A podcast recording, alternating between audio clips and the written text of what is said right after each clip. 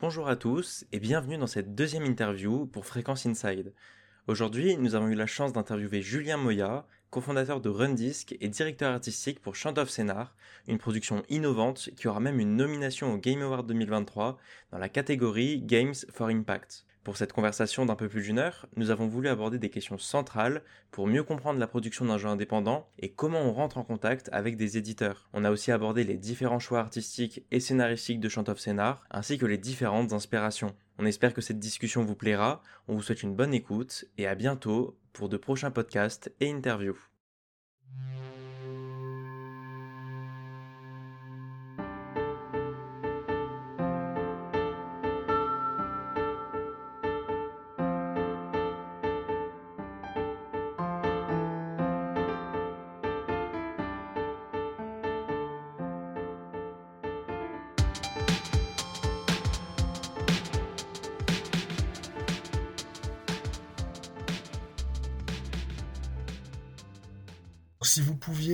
En, quelques mots vous présenter et puis présenter, euh, présenter Rundisk aussi pour ceux qui vous connaissent pas encore, ce serait, euh, ce serait parfait.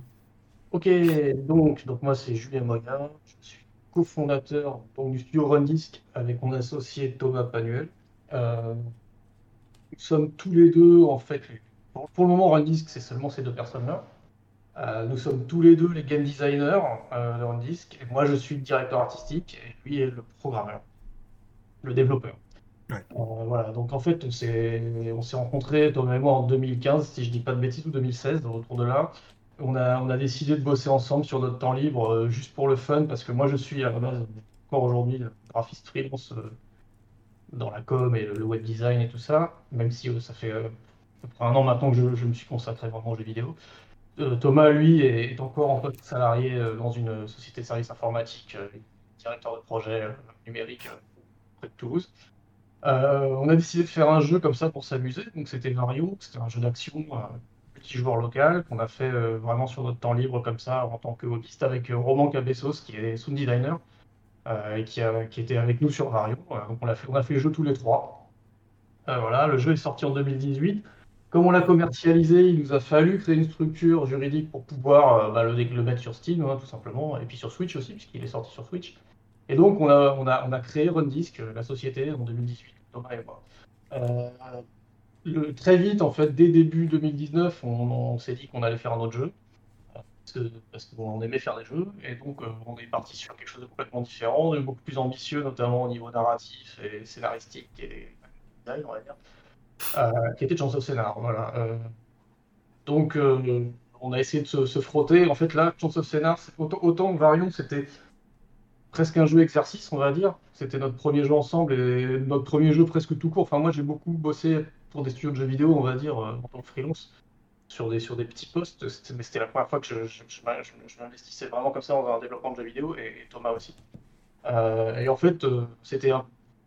Varion, c'était une sorte de- d'exercice pour apprendre à faire des jeux et surtout aller jusqu'au bout du projet parce que dans le monde du jeu vidéo, notamment du, jeu vidéo amateur, parce qu'on était il y a pas si longtemps, euh, c'est très facile de commencer des projets, d'avoir des idées cool. C'est beaucoup plus difficile de les mener à terme, en fait, et de, de shipper un jeu euh, avec un degré de qualité qui correspond à peu près aux standards attendus, en tout cas dans le jeu vidéo indépendant. Euh, la, capacité à, clore des projets, en fait, c'est pas si, c'est pas si fréquent, donc il faut, il faut, il faut, il faut se former à ça. Donc bref, Chance of Scénar, par contre, c'est beaucoup plus le jeu auquel nous, on aurait voulu jouer. C'est-à-dire que Thomas et moi, on est tous les deux très fans de jeux d'aventure, de réflexion, puzzle. Euh, des jeux comme Outer Wilds, euh, comme Obrati, Golden Idol, euh, The Talos Principle, voilà, ce genre de jeux, c'est des jeux qu'on kiffe tous les deux beaucoup. Et donc voilà, on a, voulu faire un jeu de ce type-là, hein, en gros, avec, de la réflexion, de la, de déduction, de l'aventure.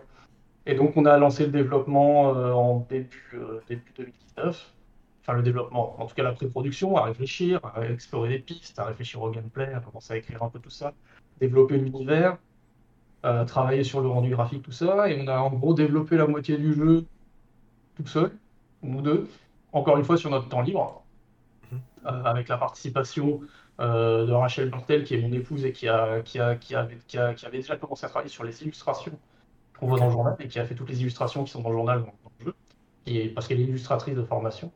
Euh, et en fait, ce qui s'est passé, c'est que en 2021, à la faveur de la Gamescom 2021, qui était totalement en ligne à l'époque, à cause du Covid, on a rencontré Focus Entertainment, euh, qui on a parlé du jeu euh, en leur envoyant une, petite vidéo d'abord et un petit proto ensuite, enfin un proto, l'équivalent euh, en gros du premier niveau.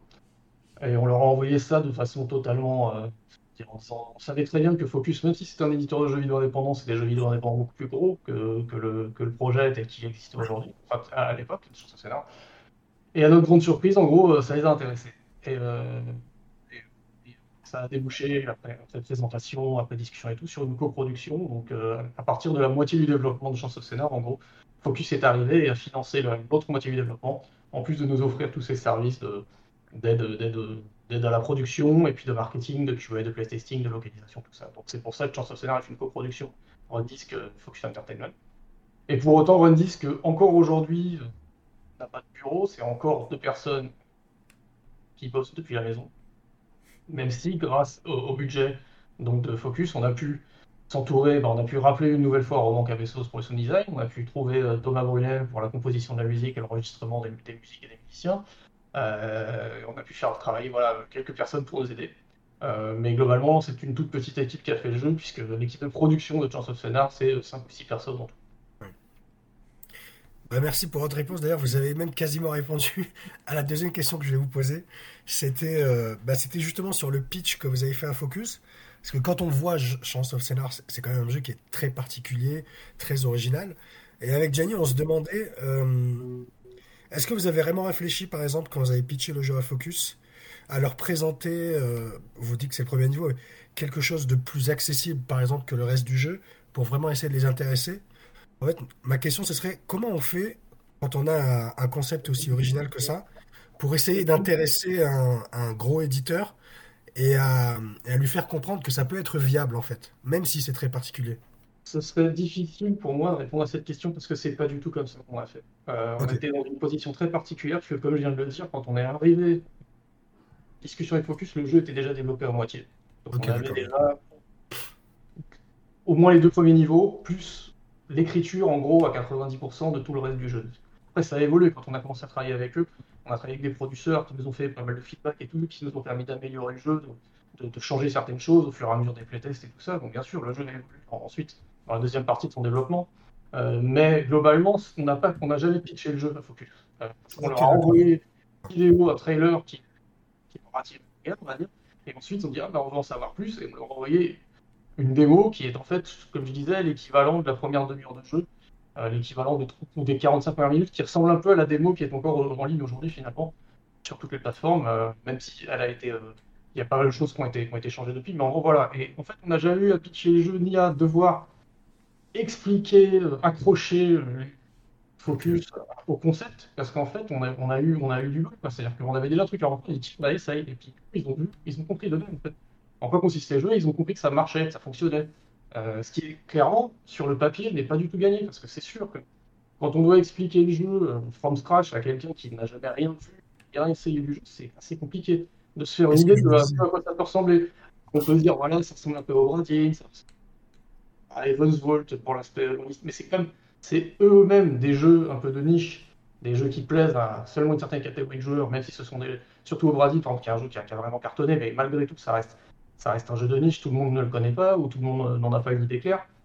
Euh, c'est sûr que c'est compliqué d'expliquer un jeu comme ça et de surtout de convaincre des gens que c'est un jeu qui vaut le coup d'être développé, qui vaut le coup de marcher. Et même nous, pour, euh, pour, être, très clair, quand on a fait nos premiers, nos premiers essais, alors déjà on a eu beaucoup de mal en fait à trouver un gameplay qui fonctionne, hein, parce qu'il y, y, a les idées de base, mais après il faut que ça marche. Et ça a été la partie la plus dure du développement, c'était d'en arriver au gameplay final. Euh, qui est plus difficile, on va dire.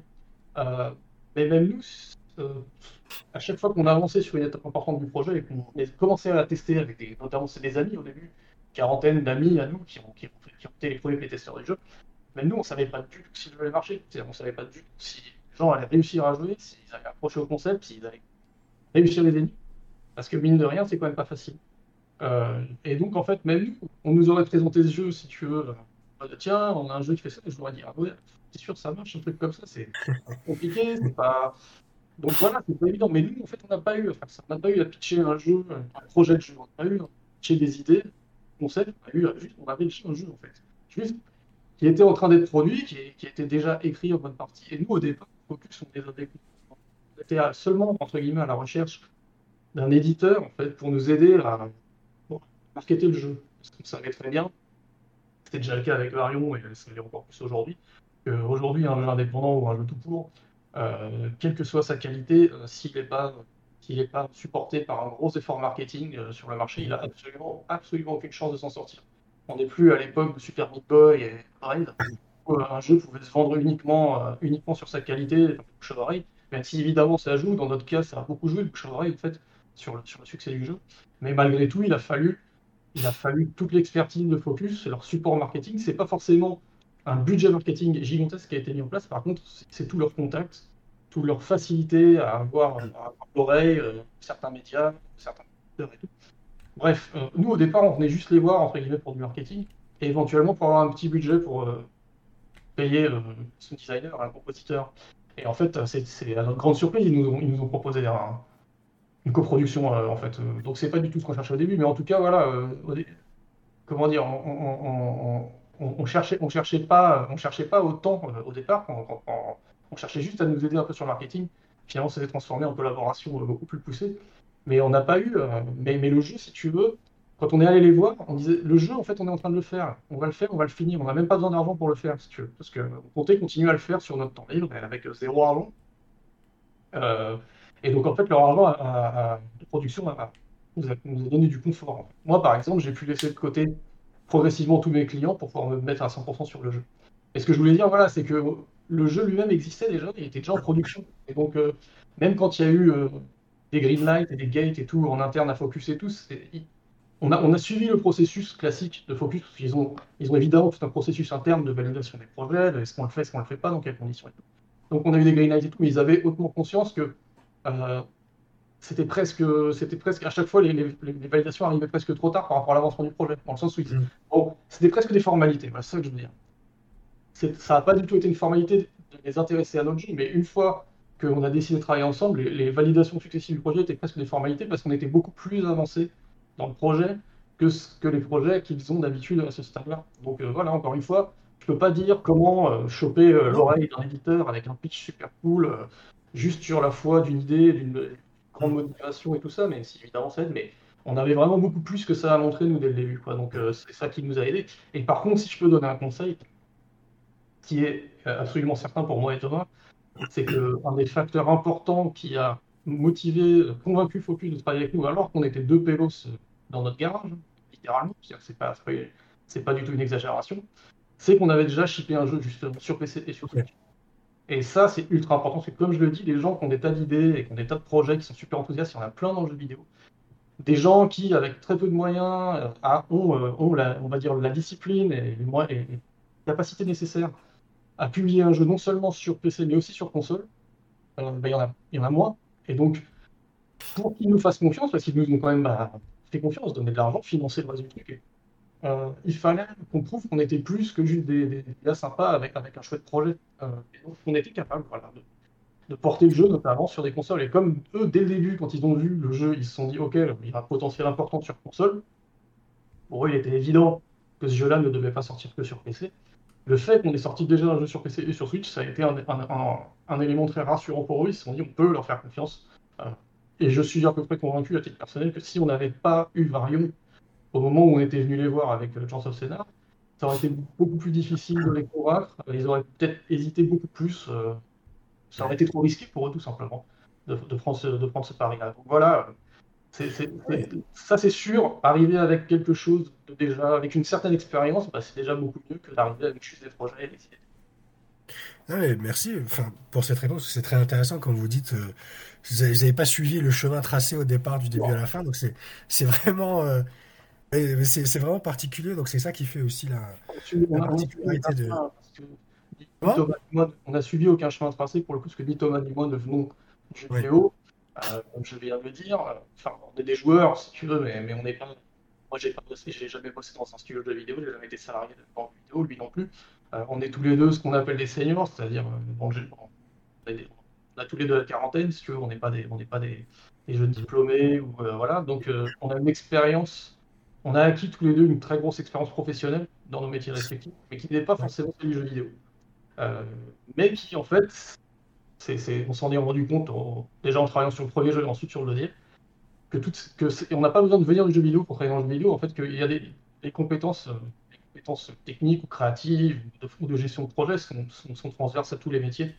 Et en fait, cette expérience-là, avait beau ne pas venir du jeu vidéo, elle était parfaitement pertinente au prix euh, d'un peu d'apprentissage, d'un peu d'adaptation. Il nous a fallu apprendre Unity, il nous a fallu faire des choses comme ça, mais globalement, toutes les compétences qu'on avait acquises, nous, dans nos carrières professionnelles respectives, moi en tant qu'indépendant et lui en tant que directeur d'assez gros projets euh, importants, avec, avec des partenaires importants, euh, bah, tout ça, ça nous a énormément servi pour le développement du jeu, pour, euh, pour, pour, mener, pour mener un développement comme celui-là, pour, pour, pour, surmonter les difficultés techniques, pour, pour faire les bons choix créatifs et stratégiques, etc. etc.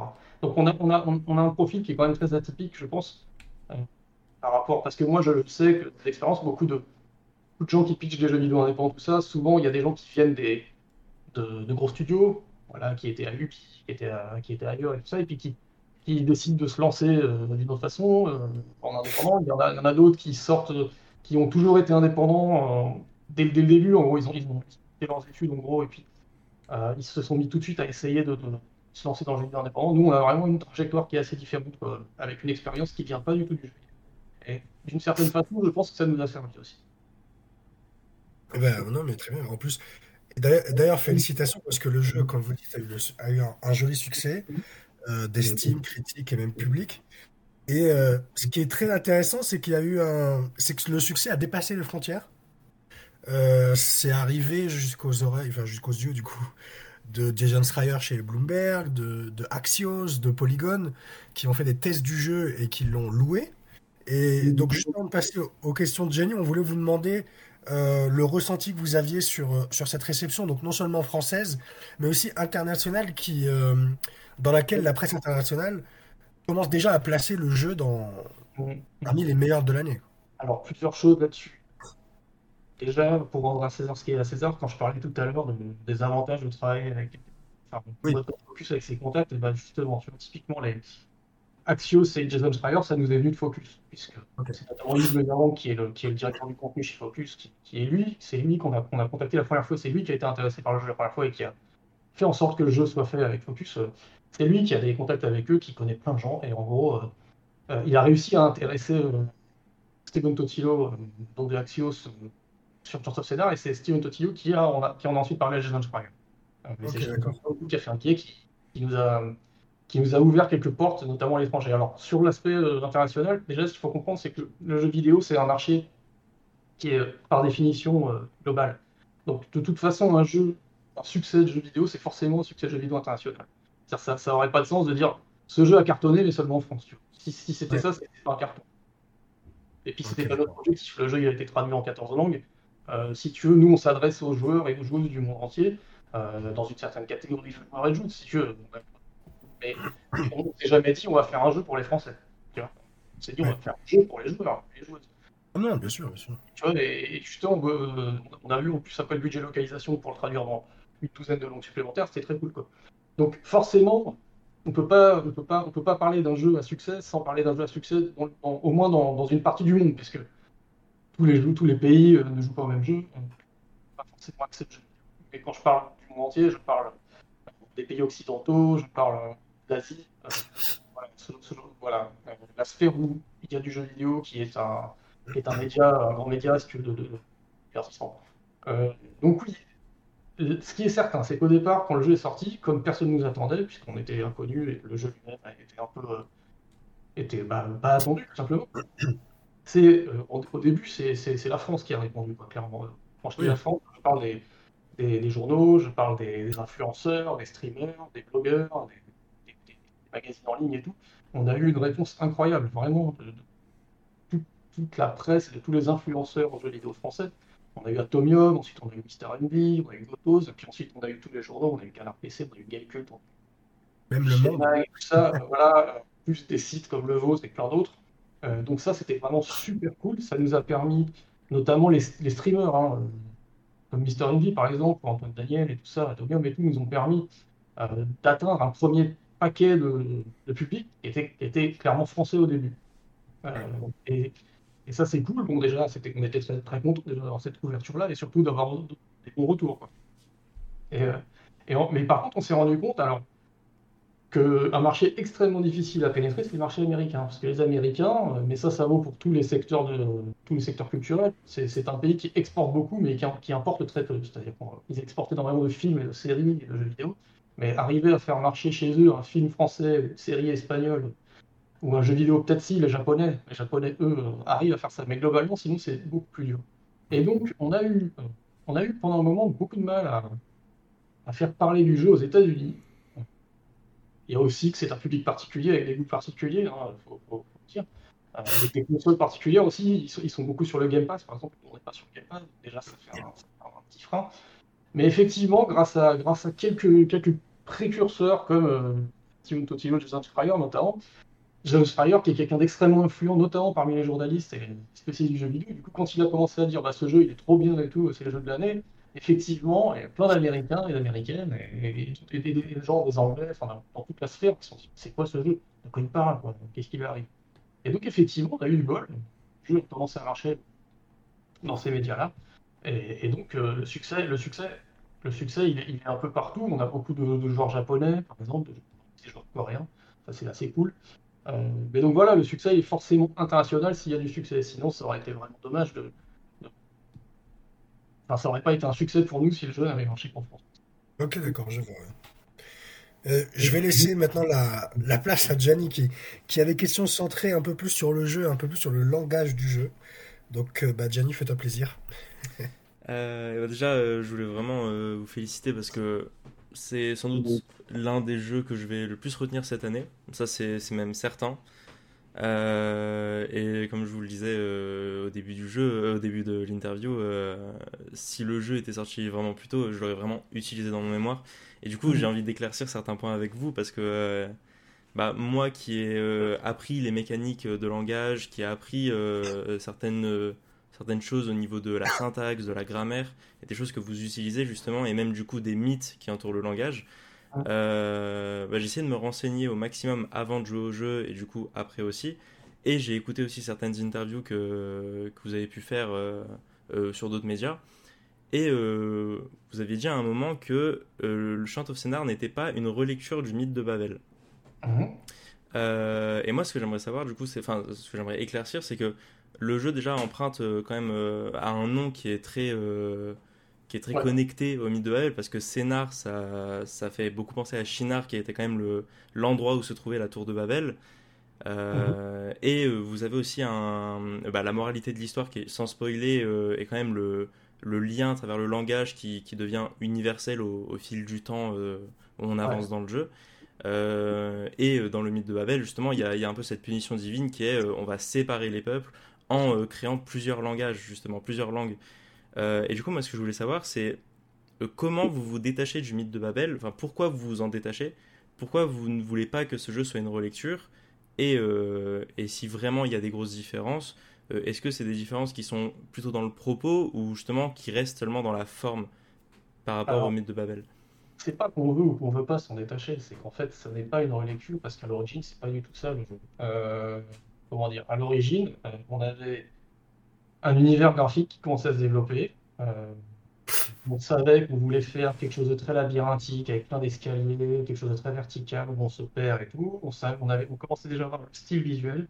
On s'est dit, tiens, ça rappelle un peu la BD, donc on va aller pousser encore plus dans ce sens de la bande dessinée. On va aller voir Focus, on va aller voir les cités obscures de Peter Zayton et tout ça. Euh, ensuite, on s'est dit, bon, il nous faut un concept de gameplay qui est cool aussi, qui est aussi original que la D1 pour avoir une chance d'intéresser les gens. Et euh, c'est là où moi je me suis souvenu de Heaven's Vault auquel j'avais joué euh, quelques mois avant. Je me suis dit, tiens, il y a un concept cool à exploiter là, avec des langues, avec des, glyphes et tout. Moi je, suis assez fan aussi euh, en tant que graphiste, notamment de tout ce qui est typographique et langage, linguistique et tout, même si j'ai aucune compétence scientifique linguistique, mais c'est un domaine qui m'a toujours un peu intéressé, les hiéroglyphes et tout ça, un peu comme pas mal de gamins. Et j'ai proposé à Thomas, tiens, regarde, si on faisait un gameplay où on doit apprendre, on doit apprendre une langue, et en fait, tiens, on va faire encore mieux au lieu que ce soit une langue morte qu'on déchiffre à travers des, des, des, des, des ruines ou des trucs qu'on trouve, ben, on va faire une langue vivante avec des gens qu'on croise, qui parlent, qui vivent et tout, et on va essayer d'observer ça vraiment beaucoup plus pour le coup, un peu à la Brady ou Outer Wilds, où on va devoir regarder autour de nous comment ça vit, et avec juste du contexte, en fait, euh, faire, faire, des, faire, des, faire des, des hypothèses, et puis ensuite pouvoir les, les, les confirmer. Bref. Ensuite, je me suis dit, mais ce qui sera encore plus intéressant, c'est qu'il y ait plusieurs langues. Comme ça, on raconterait plusieurs histoires le jeu se renouvellerait, et puis en plus on pourrait les interconnecter entre elles pour faire le traducteur d'une langue à l'autre, ça peut être très très cool. Et ensuite je me suis dit, bon, bah, alors euh, du coup, euh, il nous faut, ici il y a plusieurs langues, ça veut dire qu'il faut plusieurs peuples. Donc ok, imaginons, tiens, on va en mettre 5, parce que c'est un bon chiffre, ça peut nous faire, faire pas le truc. Et dans quoi ils vont vivre Alors on va un grand truc très labyrinthique où il y a 5 peuples, bah tiens, on va faire une tour. Et donc là, j'ai vu l'idée, tiens, on va faire une gigantesque tour, où il y a 5 niveaux, euh, comme ça, qui sont presque autant de villes et tous vivent là-dedans. Et on a, on a commencé à imaginer ces cinq peuples, avec leurs histoires, leurs cultures différentes, et leurs relations les uns avec les autres. Et c'est seulement à ce moment-là, en fait, que je me suis dit, tiens, c'est marrant, en fait, ça me rappelle la tour de Babel. C'est-à-dire qu'il y a cette grande tour avec des gens qui ne parlent pas la même langue, et puis euh, en plus, euh, voilà, on va, on va essayer d'orienter ça avec une direction artistique qui rappelle un petit peu l'Antiquité, la Mésopotamie, tout ça. Je me suis dit, tiens, c'est marrant, en fait, il y, a, il y, a une conjonction. Mais en fait, c'était pas du tout. Au début, c'est tiens, on va refaire le mythe de Babel en jeu vidéo.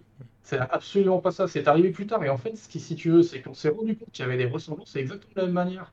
Et quand on s'est rendu compte que notre rendu ressemblait un peu à de la BD, on s'est dit, tiens, on va pousser à fond l'affiliation avec la BD pour s'inspirer encore plus de la bande dessinée.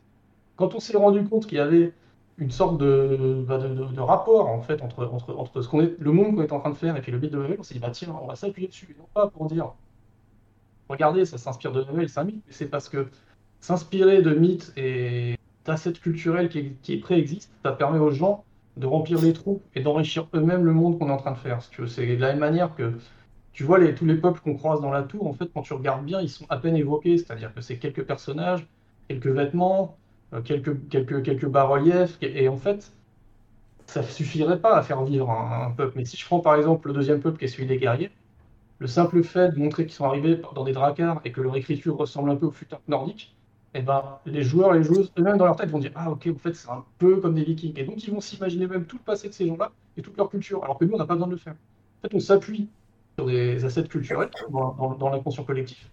Et, et, comme ça, les gens, en fait, on, on la richesse, si tu veux, culturelle de ces, de ces choses-là. Et ça nous permet d'appuyer le truc. Et sur, la tour de Babel, c'est exactement la même chose. On dit Tiens, il y a. Le mythe de Babel, c'est quelque chose qui est assez, assez connu, qui a une grande puissance évocatrice pourquoi ne pas dire que voilà, ça s'en rapproche un peu? Comme ça, les gens vont pouvoir dire Ah, ok, c'est un peu dans ce genre de monde, c'est un peu dans ce genre d'univers. Et puis aussi, euh, on s'est rendu compte que c'était une bonne façon justement de pitcher, de décrire le jeu aux gens qui n'avaient aucune idée. Bah, imagine un jeu un petit peu comme la tour de. Imagine grande tour comme la tour de Babel avec des gens qui parlent pas la même langue. On sait pas trop pourquoi, et puis voilà. donc en fait, c'était vraiment pour profiter de la puissance évocatrice de Smith, pour pouvoir pitcher, faire comprendre plus facilement le jeu aux gens et son univers. Euh, mais c'était pas du tout une relecture. Et d'ailleurs, c'est pas du tout la même histoire. Euh, dans le mythe de la tour de Babel, tous les gens parlaient la même langue au départ, en gros, et puis se sont bien construits cette tour. Et puis Dieu les a frappés, euh, une sorte de malédiction, pour les punir. Euh, c'est pas ce qui se passe dans le jeu. Je vais pas ce qui se passe dans le jeu, mais ce n'est pas l'histoire du jeu. Même si, encore une fois, il y, a des, liens, mais qui sont presque. Non, qui sont même complètement fortuits. C'est-à-dire qu'on s'est rendu compte des liens de notre histoire avec celui-là, on s'est dit, c'est vraiment par pure opportunisme. En fait, on s'est dit, tiens, voilà, il y, a, des liens, il y a des collections à faire qui vont permettre aux gens de mettre dans, ce monde-là euh, des choses qui qu'on n'aura pas à mettre. Et, effectivement, et le jeu s'est appelé Stand of Scénar que à partir du moment où on s'est dit, tiens, il y avait un rapport avec la tour de Babel, et en plus, c'est un peu dans, dans, cette région du monde qu'on aimerait le mettre. Et voilà, et Scénar, c'est le nom grec, effectivement, de, de qui est la plaine où il se trouve que aurait été construite selon la, selon, selon, selon la, la tour de Babel. Et, donc, on, l'a mise là. Si tu veux, vraiment, c'est arrivé plus tard. C'est pour ça. Si mm. tu veux tout savoir, le, le, vrai mythe, donc ce jeu est une relecture, c'est pas celui de la Tour de Babel, c'est la fable indienne euh, des aveugles et d'éléphants. Je sais pas si tu la connais, c'est cette fable où tu as six aveugles euh, qu'on met devant un éléphant, et en gros, chacun va toucher l'éléphant, une partie de l'éléphant, et il y en a un qui va toucher la patte, il va dire Ah, ok, un éléphant, en fait, ça ressemble à un arbre. L'autre, il va toucher la trompe et dit Ah, ok, un éléphant, en fait, c'est comme un gros serpent. L'autre, il va toucher une oreille et dit Ok, j'ai compris, un éléphant, c'est un gros palmier avec des feuilles, tu vois. Et en fait, tous, ils vont avoir une idée complètement différente de l'éléphant. Et il y a un sage qui arrive en disant Mais en fait, vous avez tous raison, vous avez tous tort. Euh, parce que l'éléphant, il a toutes les caractéristiques que vous voyez, mais vous n'avez vu qu'un petit en fait de, cette, de, cette, de cette. Et, et votre, incapacité à, voir la, la big picture, comment dire, prendre du recul, avoir tout le bon ne vous fait percevoir qu'une toute petite partie de la réalité, mais c'est la même réalité, que chacun voit d'une façon différente. C'est ça qui est l'histoire du jeu, et c'est ça qu'on comprend au fur et à mesure quand on joue. Donc en réalité, c'est surtout ça, c'est ça la parabole. Après, Babel, en fait, c'est vraiment juste un asset culturel, quelque part. On a emprunté pour pouvoir s'appuyer dessus, pour pouvoir donner de la richesse au, monde du jeu. Ok, c'est super intéressant parce que pour le coup, je connaissais même pas ce, J'apprends quelque chose là. Vraiment. Euh, c'est assez drôle parce qu'en fait, euh, on pourrait même qualifier du coup le jeu d'une expérience euh, phénoménologique où en fait le but c'est vraiment de se mettre à la place de l'autre. Et, et de. de c'est même la moralité de l'histoire en fait. À la fin, on, essaie vraiment de, de, relier tous les peuples en disant regardez ce que eux ont fait et regardez ce sur quoi vous vous êtes trompé et comment vous pouvez régler vos problèmes entre vous? C'est notamment avec les, les terminaux qu'il y a dans le jeu euh, qui, sont un peu cachés euh, et les discussions qu'on essaye de créer entre chaque peuple. C'est euh, ouais, c'est super. J'aime beaucoup. du coup, ça offre une nouvelle possibilité au niveau de, de la lecture du jeu. J'aime vraiment beaucoup. Il y, a un truc que vous avez évoqué aussi tout à l'heure, c'est notamment la typographie. Moi, c'est quelque chose que j'ai beaucoup aimé dans le jeu, justement parce qu'il y a beaucoup de narration visuelle en fait. Et euh, donc, euh, vous parlez justement du futark euh, pour le langage viking. Moi, j'ai plutôt qualifié ce, cet alphabet, enfin la typographie de, l'alphabet guerrier, de, de, beaucoup plus dur. Et même au niveau de sa grammaire, où c'est souvent ils vont parler à l'impératif. Et vous dites aussi que vous n'aviez aucune qualification linguistique, ce que vous employez vraiment beaucoup, beaucoup de mécaniques linguistiques qui permettent d'avoir une, une grande lecture du, du, langage fictif dans le jeu. Euh, du coup, moi, je voulais savoir comment vous aviez construit euh, ces, ces, langues, enfin ces, ces, langages, et comment vous, vous aviez eu l'idée de, de, designer certains alphabets. Pourquoi avoir emprunté, par exemple, une esthétique euh, un peu plus, un peu plus du sanskrit, par exemple, pour le, le troisième étage, et utiliser justement le, le, le, côté vachement brut pour les guerriers. comment c'est né tout ça? Eh ben, en fait, au départ, ça s'est fait comme je l'expliquais, c'est-à-dire qu'on a eu d'abord l'idée d'avoir une langue, ensuite d'en avoir plusieurs, et donc ensuite on a créé les peuples. Et en fait, euh, comme tu le sais, une langue, c'est l'émanation de la culture d'un peuple. Mhm. C'est presque son, son, symbole, quoi, quelque part. C'est presque un en fait, d'un peuple. Un peuple, d'un peuple naît une culture, et de cette culture se coagule une langue, en fait.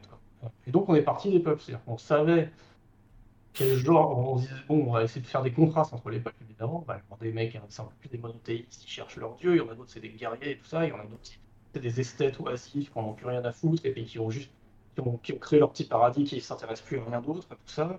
Il y en a d'autres au-dessus, machin, qui continuent à chercher, tout ça, tout ça. Euh, et ces deux-là, et ensuite, quand on, quand, on a eu ces cinq peuples à peu près définis, on a commencé à créer leur histoire, leurs origines, vaguement, hein, sont assez, assez, assez, assez. Donc leur architecture, leur architecture, j'en parle parce que les langues, ça s'est fait exactement de la manière, c'est surtout une question de, de référence. Moi, j'ai rempli des dossiers de, de références architecturales, euh, bah, pas du monde entier, mais de certains, certains courants euh, architecturaux. Donc, tu l'architecture romane, par exemple, du premier niveau, qui vient tout simplement de Toulouse, où on habite. Euh, on est entouré de ce type d'architecture, et c'est d'ailleurs en, en, passant à Toulouse, dans le centre-ville, une, fois, parmi des milliers d'autres, quoi, que je passais devant, une, la cathédrale Saint-Etienne à Toulouse, et que je me suis dit, mais ouais, regarde, cette architecture, elle est trop bien, on pourrait carrément faire un jeu. Euh, voilà, ensuite euh, d'autres, euh, effectivement, il y, a, le brutalisme qui a inspiré beaucoup de niveau, il y a effectivement l'architecture arabo-andalouse du troisième niveau et indienne un petit peu. Donc en gros, et leur costume, tout ça, et leur culture. Et, et c'est de là, en fait, que je me suis dit, tiens, les, les, le pop, c'est des monothéistes qui évoquent un peu l'Antiquité, bah, on va s'inspirer des langues, on va s'inspirer du latin, du phénicien, avec un petit côté de cunéiforme. Je parle de la forme là, vraiment, je parle de la forme des glyphes. Euh, les deux, les deux, les guerriers, parce que comme je dis, il faut qu'on comprenne que c'est des espèces de guerriers, des gens un peu brutaux, qui vont passer, euh, voilà, comme ça. Bah écoute, euh, un, peuple qui ressemble un peu à ça dans l'imaginaire collectif, c'est les Vikings. Et donc on va emprunter le look un peu du futa pour que les gens, encore une fois, se disent ah, ça ressemble à du Viking, ces gens-là ressemblent un peu à des Vikings, sans en être, puisque c'est un monde de fantaisie. Donc, euh, tout l'enjeu, autant au niveau architectural que des vêtements que de la musique aussi, d'ailleurs, on va en parler, je pense, euh, avec Thomas Brunet, c'était de créer un monde qui s'appuyait sur des, références culturelles qui évoquent des choses dans les gens, mais sans pour autant que vous ah ok, eux c'est des Vikings, eux c'est des, eux, c'est des Indiens, eux c'est, tu vois, non, c'est pas but, c'est des, des, civilisations de fantaisie sont complètement créés de toutes pièces, mais qui sont créés par mashup. C'est-à-dire qu'on a du mélange. Le, niveau 3, celui des arbres, c'est effectivement au niveau architectural un mélange de la culture arabo-andalouse et, de la culture indienne.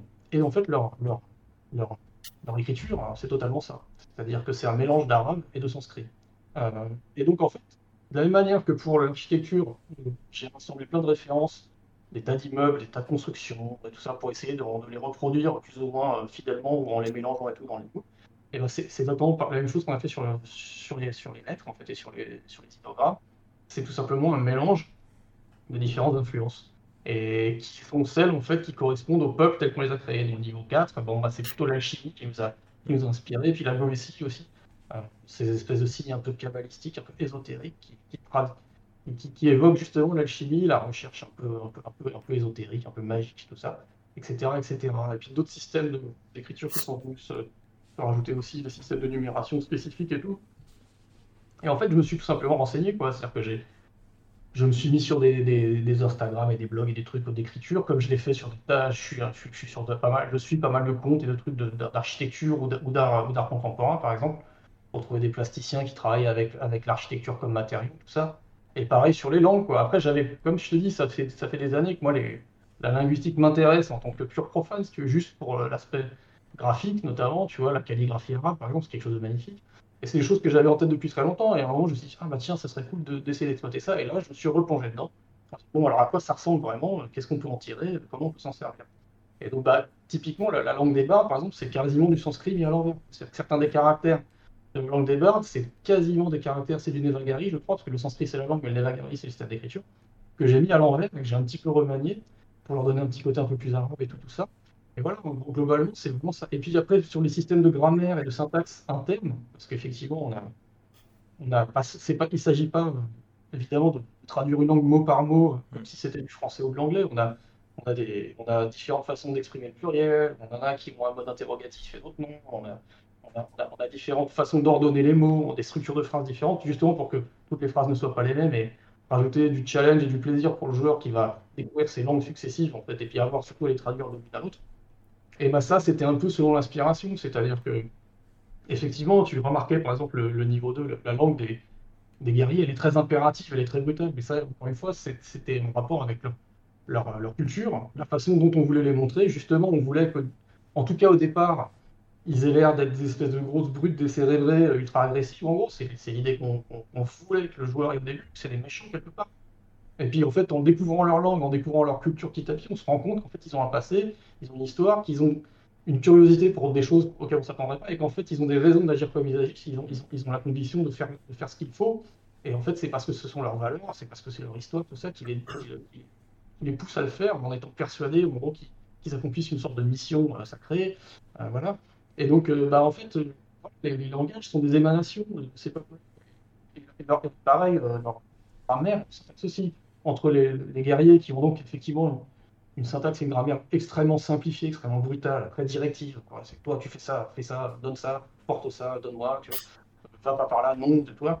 Les suivants, eux, comme ce sont des poètes, des esthètes et tout, quoi, ils ont une tournure de phrase qui est très alambiquée, qui évoque un peu la poésie dans, la simple façon qu'ils ont d'ordonner leurs mots, si mm. tu veux.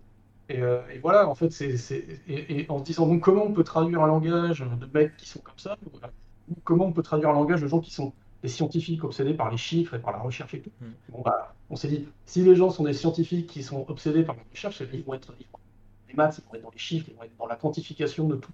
Et donc, bah, leur, leur, leur, leur, euh, leur, alpha, enfin, leur, euh, leur corpus de mots, ça va être des minerais, ça va être des matériaux, ça va être des, des transformations, ça va être des chiffres, ça va être et voilà, et tout, et tout, s'oriente comme ça en fait. Tout fait sens en fait, si tu veux, dans ce jeu, on a toujours cherché la cohérence en fait à, à, tout moment, que ce soit artistique, scénaristique et même au niveau des langues en fait, et tout concourt en chaque, à chaque fois euh, à la même chose. C'est ça en fait qu'on a suivi le plus. C'est une question de cohérence vraiment euh, permanente euh, avec tous les facteurs, tous les aspects du jeu.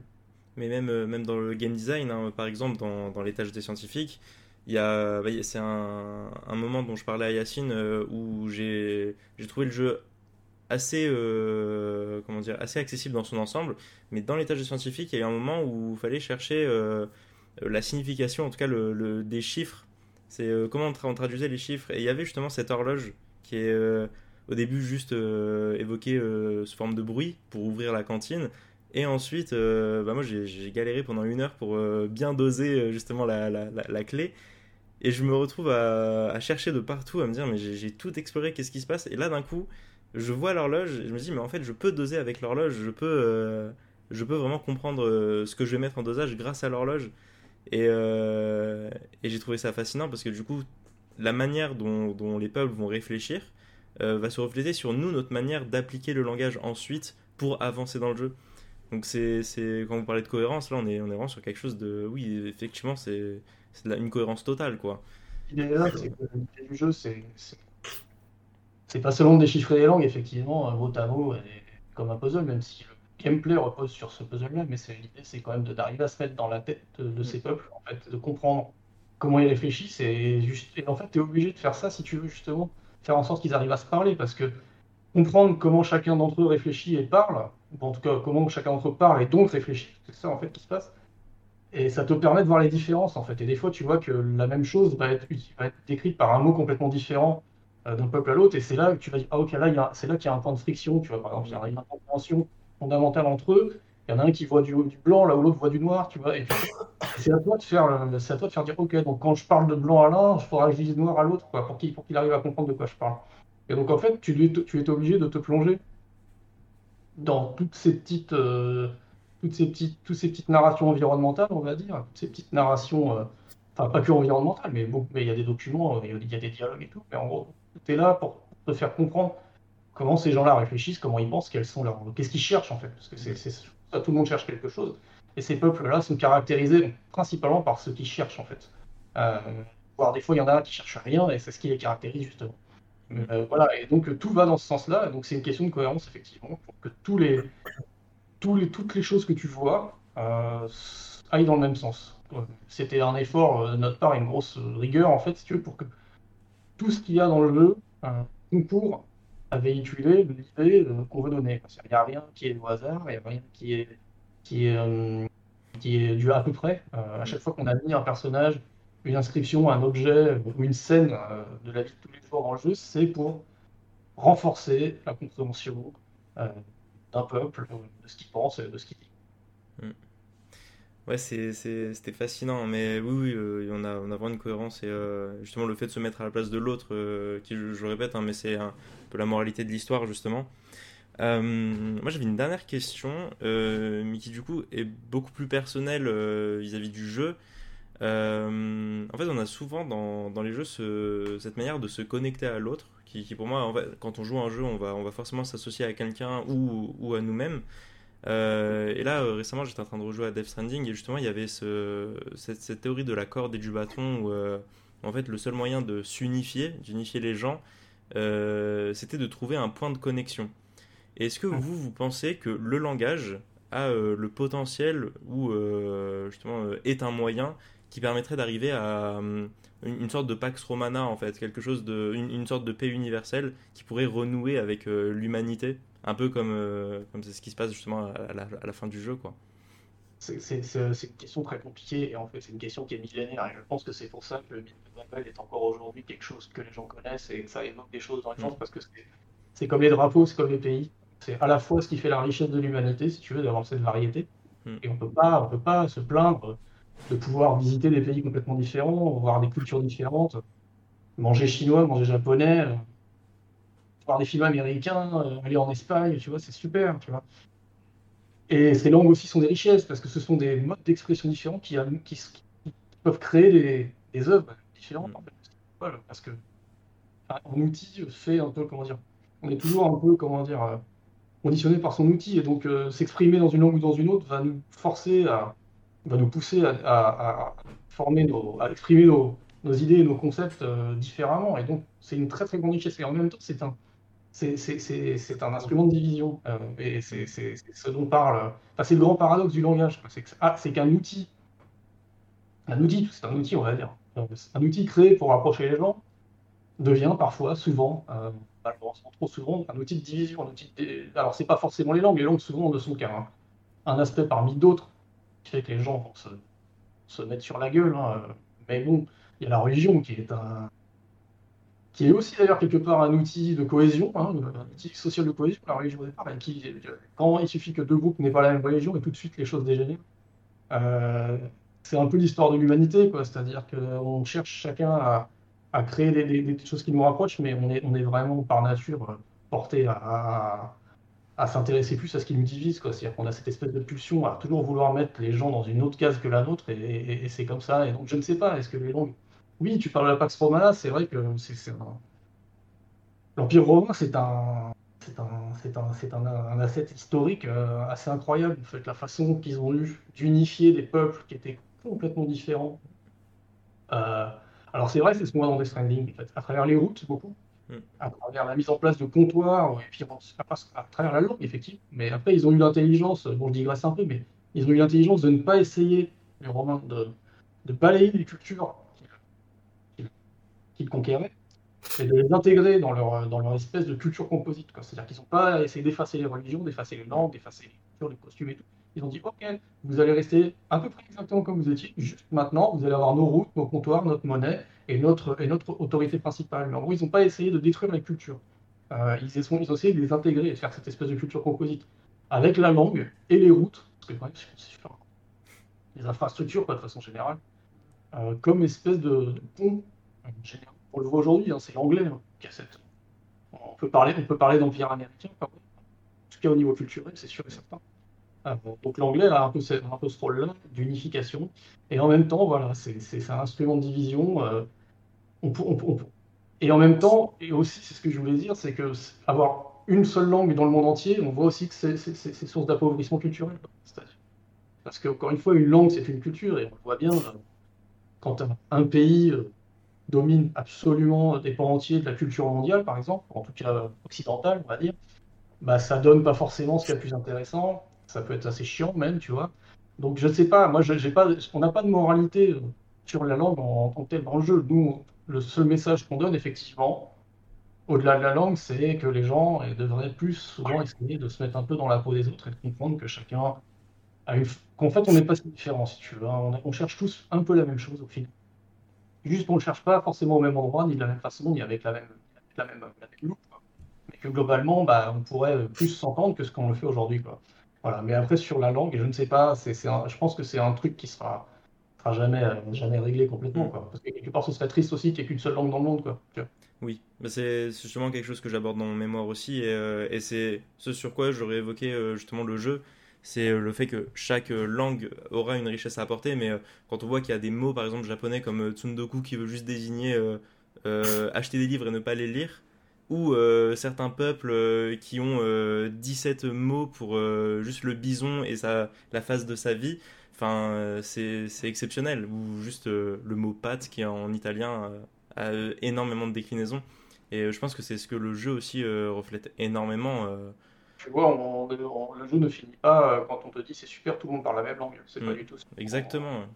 il ne s'agit pas que tout le monde finisse par parler la même langue. Il s'agit juste mm. qu'ils parlent entre eux, chacun avec en faisant un petit effort en fait. C'est ça, en se comprenant en fait. Et c'est pour ça que je parle de lien et c'est pour ça que je l'ai mis en lien justement aussi avec Death Stranding. C'est euh, en fait c'est faire la paix euh, en acceptant la différence, donc qui est un message très optimiste. Mais, mais du coup, en fait, la vraie question, c'est est-ce que vous pensez que ce, ce biais-là peut s'appliquer dans la vraie vie ensuite, quoi. Mais, mais ça c'est une question euh, extrêmement compliquée aussi. non, mais ce que je veux dire, c'est qu'il me semble que quel que soit. ça, ça, déborde encore, mais si tu veux, face aux enjeux là, qui sont les enjeux militaires, on voit encore de plus en plus là depuis ces dernières années, quoi. Il y a une phase de terrible en ce moment. Euh, économique aussi. Euh, ce, qui me semble évident, c'est que si on doit être sauvé euh, d'une façon ou d'une autre, si, tu veux, si l'humanité doit euh, arriver à surmonter ces, ces, obstacles-là, ce ne sera pas grâce à des guerriers, grâce à des gens qui se mm. tapent sur la gueule. Ce sera grâce à des scientifiques, des diplomates, des traducteurs, des gens qui font le lien et qui savent approcher les gens, trouver les façons de collaborer, en fait, plutôt que des façons de se mettre sur la gueule, c'est sûr et certain.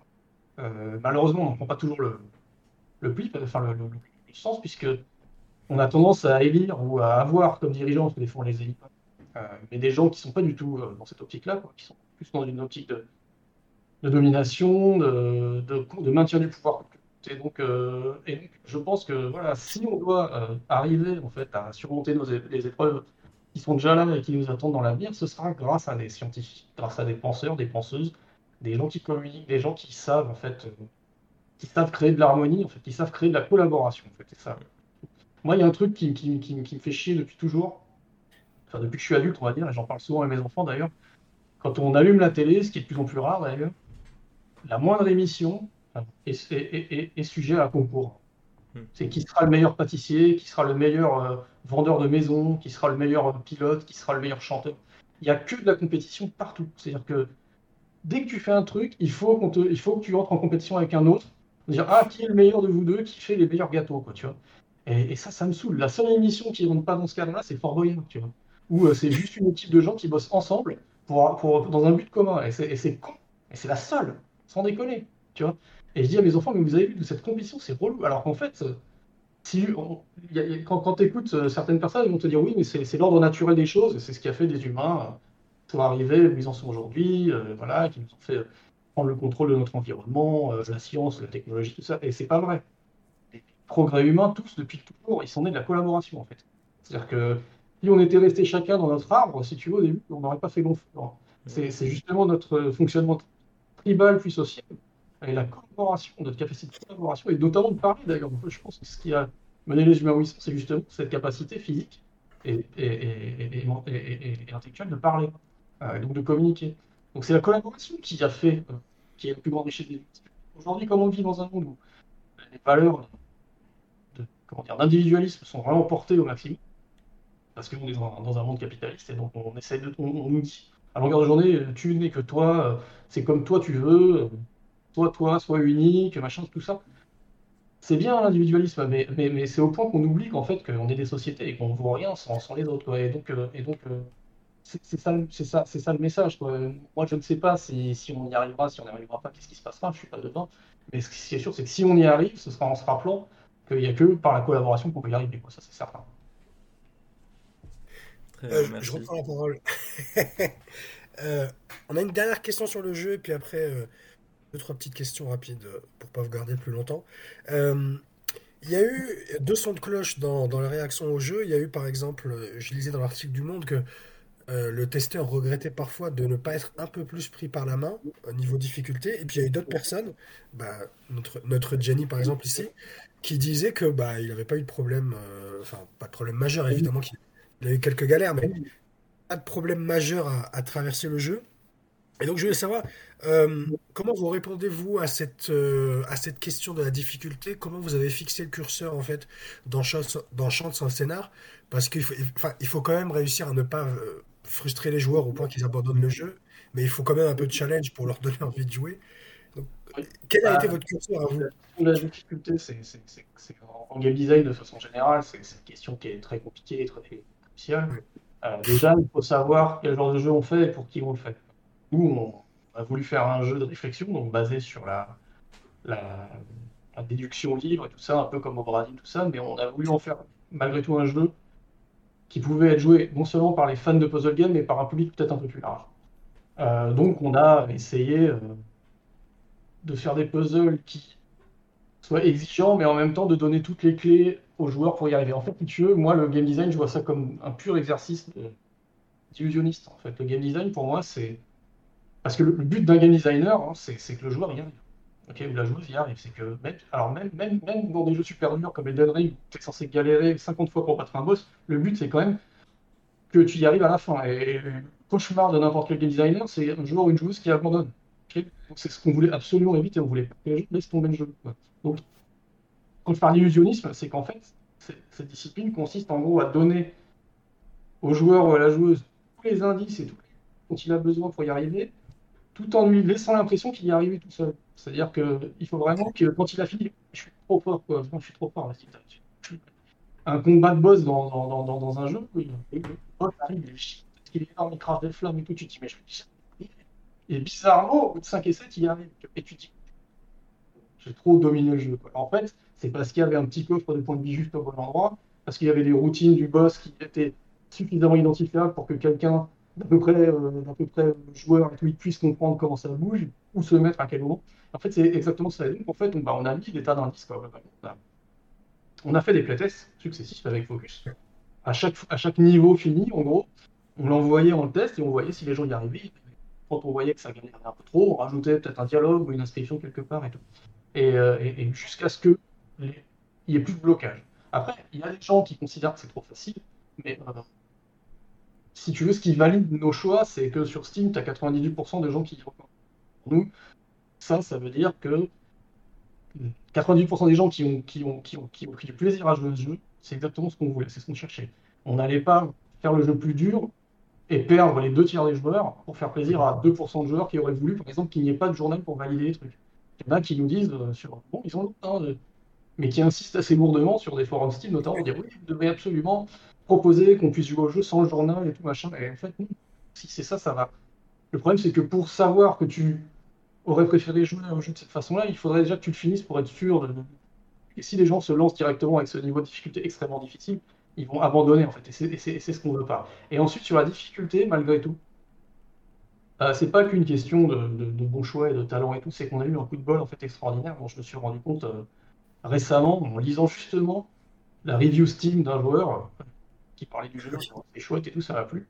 Et, il a dit un truc extrêmement intelligent dont je, je m'étais même pas rendu compte moi-même dans, dans tout le développement et, que je n'ai compris que récemment. C'est que Thomas et moi, quand on a commencé à, créer les premiers niveaux du jeu, tout ça, et à les faire tester, comme je te disais au début, on n'était pas du tout sûr que les gens y arriveraient. C'est vachement dur d'arriver à découvrir la signification d'un mot, voire de traduire des phrases entières, alors qu'on ne te donne absolument aucun. euh, Enfin, on te donne, on t'aide pas par des indices qui sont disséminés à droite et à gauche. Comment, font les gens? Et nous, on était presque sûrs en fait que les gens allaient nous dire au début, mais ça marche pas, on n'y arrive pas, on comprend rien. Et à chaque fois qu'on envoyait un niveau, qui était en plus de plus en plus difficile, on était toujours que à 95%, si tu veux, les, les- les joueurs y arrivaient en fait. Après, il y avait des trucs à arranger, mais globalement, tout le monde finissait le niveau. On disait, mais putain, c'est fou, comment ils font?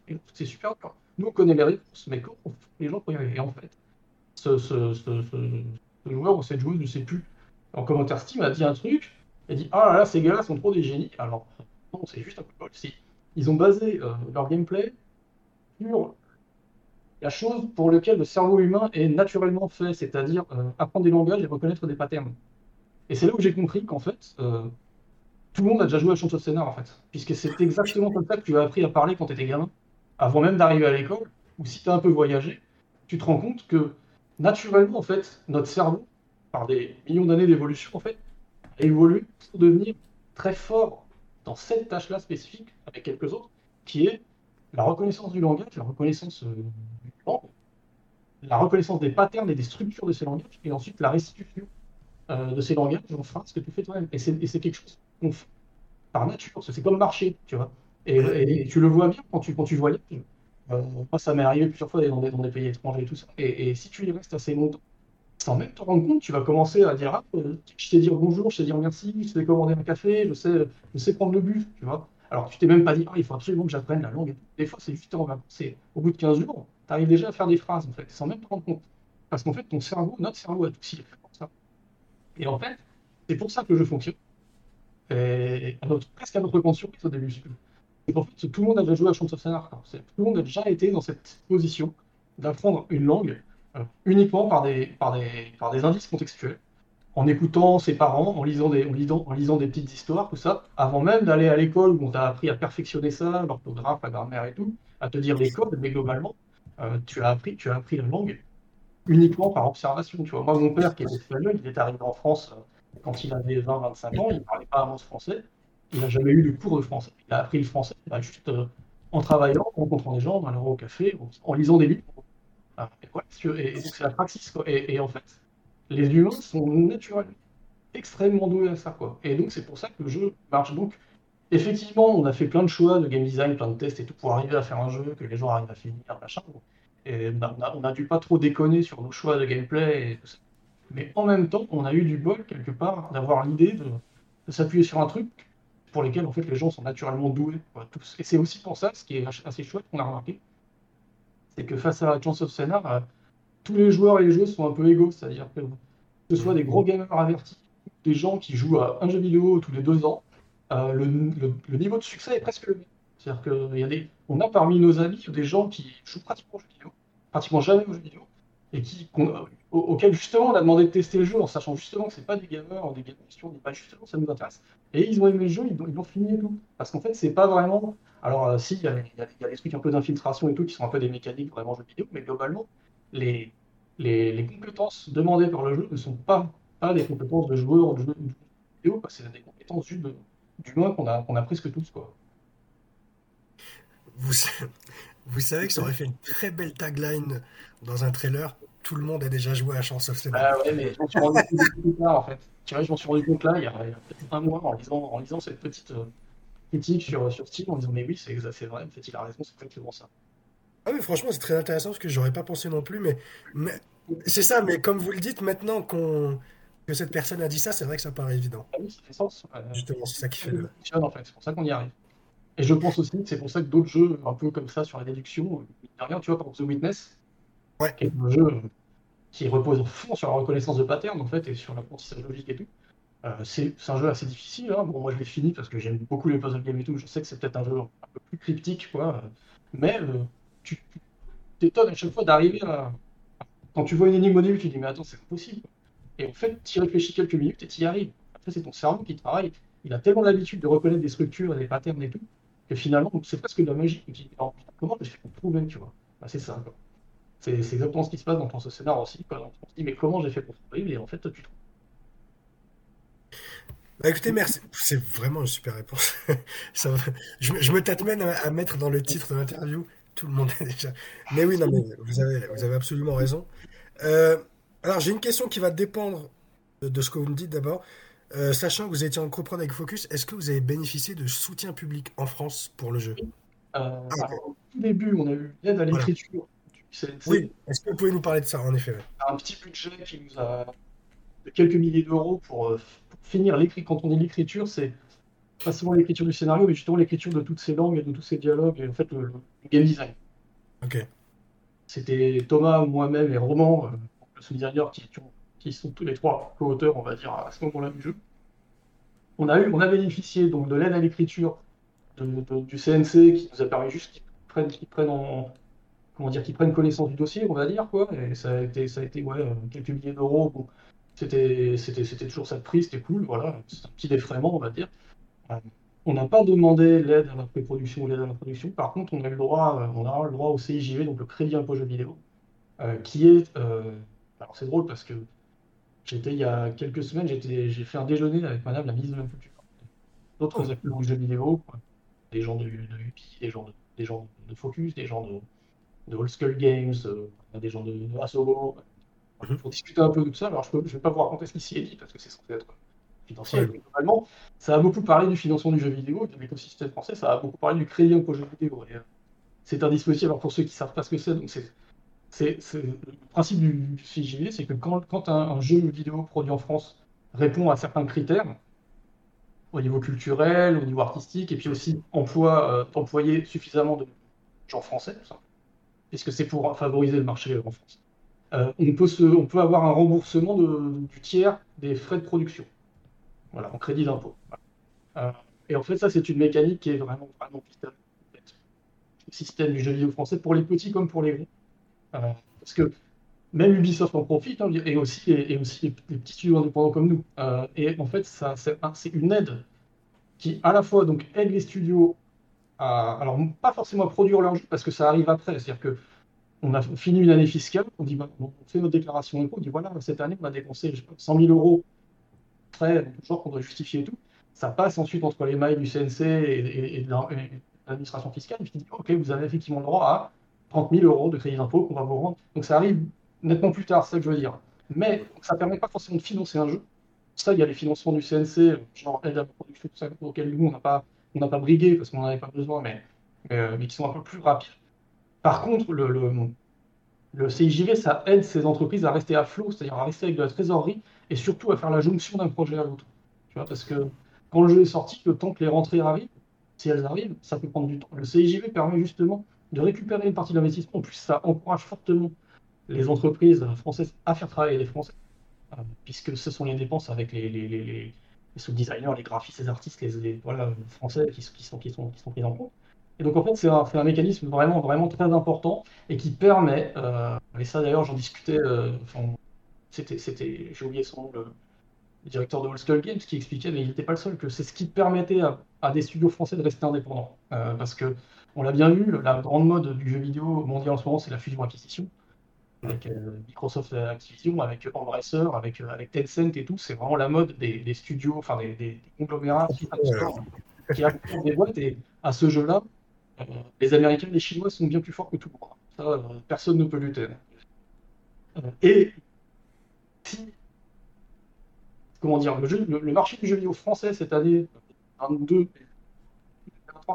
se, porte beaucoup mieux que d'autres marchés euh, dans le monde. C'est-à-dire que les studios se portent pas trop mal, il y a eu des bonnes sorties, il y a eu voilà. c'est en bonne partie dû à l'indépendance de ces studios, leur indépendance notamment créative. et cette indépendance-là, elle est beaucoup aidée par les dispositifs comme le CIJ. Parce que sans ça, euh, je le sais, certains, certains l'ont dit euh, à la réunion, sans, cette aide-là, ils ne pourraient pas être compétitifs. Et ils seraient obligés rapidement d'accepter euh, des offres d'absorption de grands groupes américains ou japonais. Et donc, un, truc comme, un, dispositif comme ça, c'est vraiment vital, je pense, pour soutenir la création française et l'indépendance des studios français, des plus petits ou plus gros. Encore une fois, c'est pas du tout quelque chose qui va bénéficier aux grosses boîtes. Évidemment, les grosses boîtes qui investissent beaucoup plus en France récupèrent beaucoup plus de CIJV, c'est logique.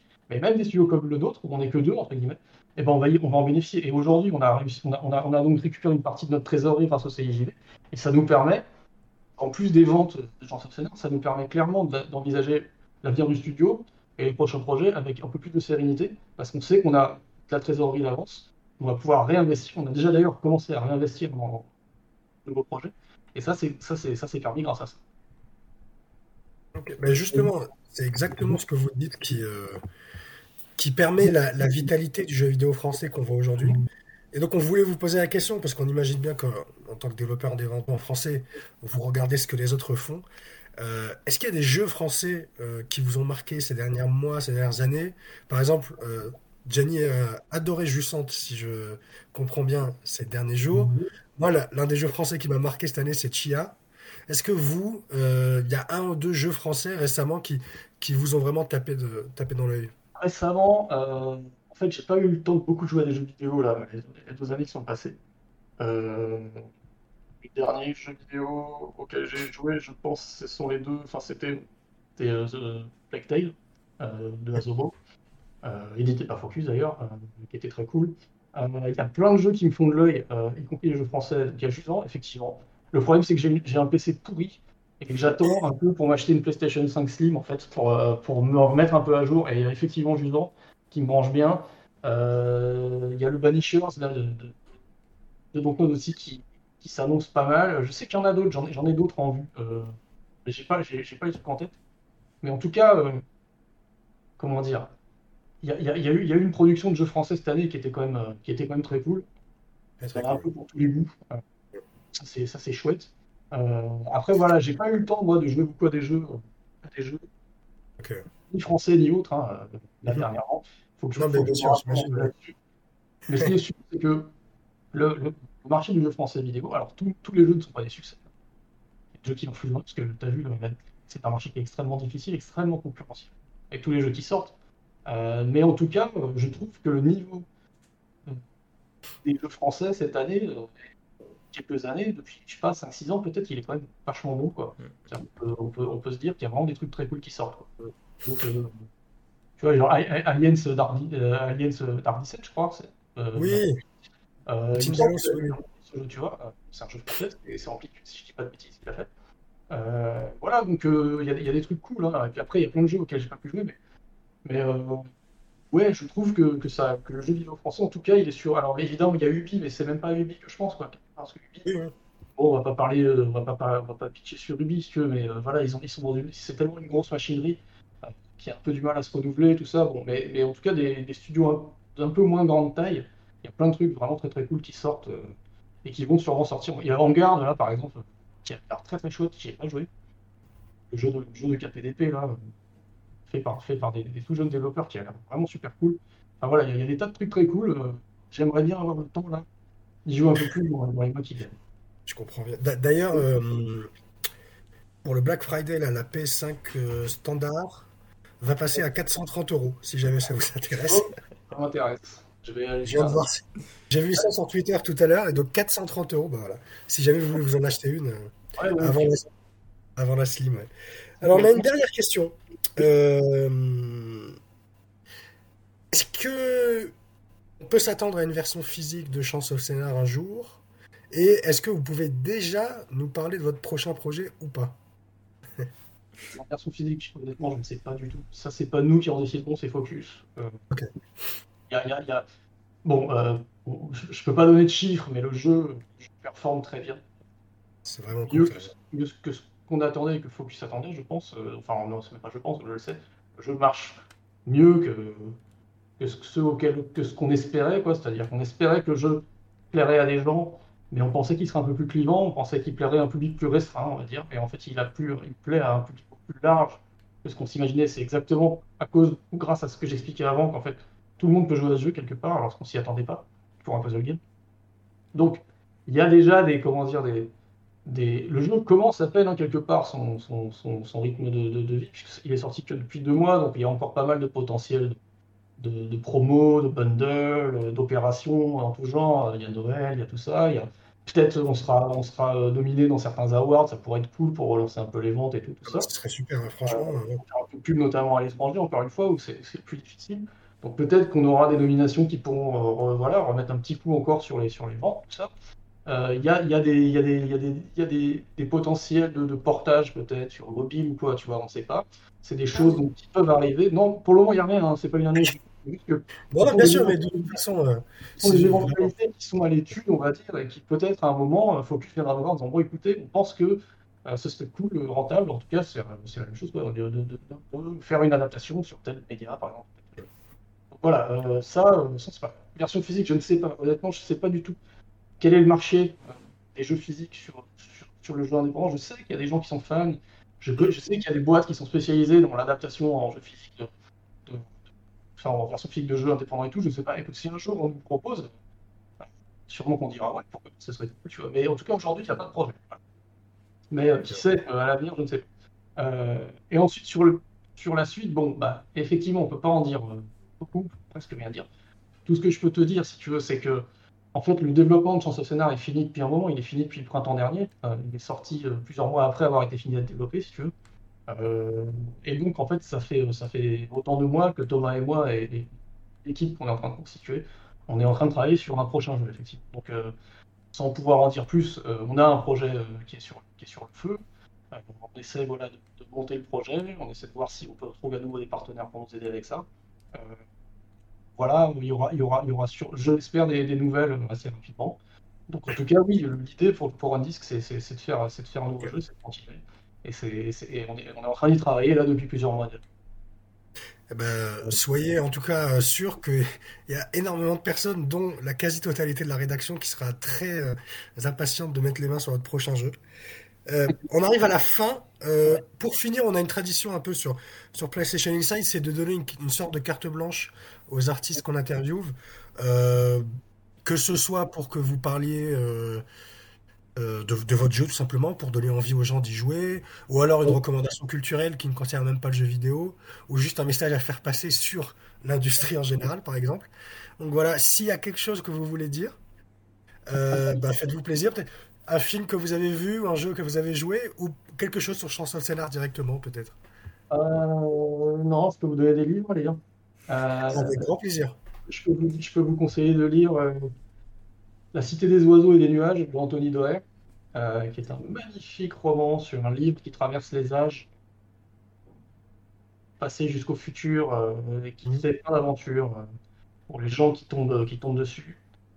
Je peux vous dire de lire euh, Salammbô de Flaubert, ceux qui l'ont pas fait, c'est un classique, mais c'est super. C'est Euh, pas encore fait, en effet.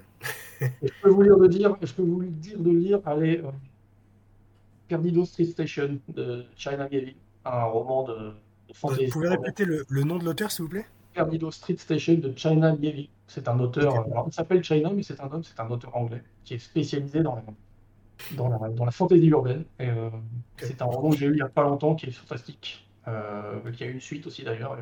Et c'est trois, trois, recommandations littéraires parce que en fait on s'inspire beaucoup des livres, on fait des jeux. Donc euh, c'est des, des, références qu'on a en fait et qui peuvent se retrouver des fois euh, dans les choses qu'on fait. Voilà. Bah, écoutez, merci beaucoup. Euh, c'est quelque chose. Bah, déjà, c'est moi, je vais lire les livres dont vous avez parlé. Et puis, c'est quelque chose qu'on transmettra à nos lecteurs. 1h15 d'interview, c'est très honnête. c'est même, très très honnête. Donc, merci beaucoup. On va la, la retranscrire. Donc, ce sera une publication à l'écrit euh, le plus vite possible. Hein. De toute façon, euh, c'est un peu comme ça qu'on fonctionne. Euh, vous préférez qu'on mette une photo de vous ou une photo du jeu pour le jeu, Du jeu, d'accord. D'accord, d'accord, très bien. Ben voilà, on vous a, on vous a, on s'est tout dit, pardon. On vous a posé toutes les questions qu'on avait envie. Il ne nous reste plus qu'à vous remercier. Merci à vous. de nous avoir parlé, de nous avoir bien et beaucoup parlé. Voilà. Parce que c'est d'autant plus intéressant quand les artistes se, se dévoile vraiment. voilà. Merci beaucoup. Euh, bah, je vous souhaite un bon week-end, une bonne fin d'année. Et euh, on croise les doigts pour des nominations parce que ce serait vraiment mérité. Yes, j'espère. Merci beaucoup. Merci beaucoup. Au revoir. À bientôt. Au revoir.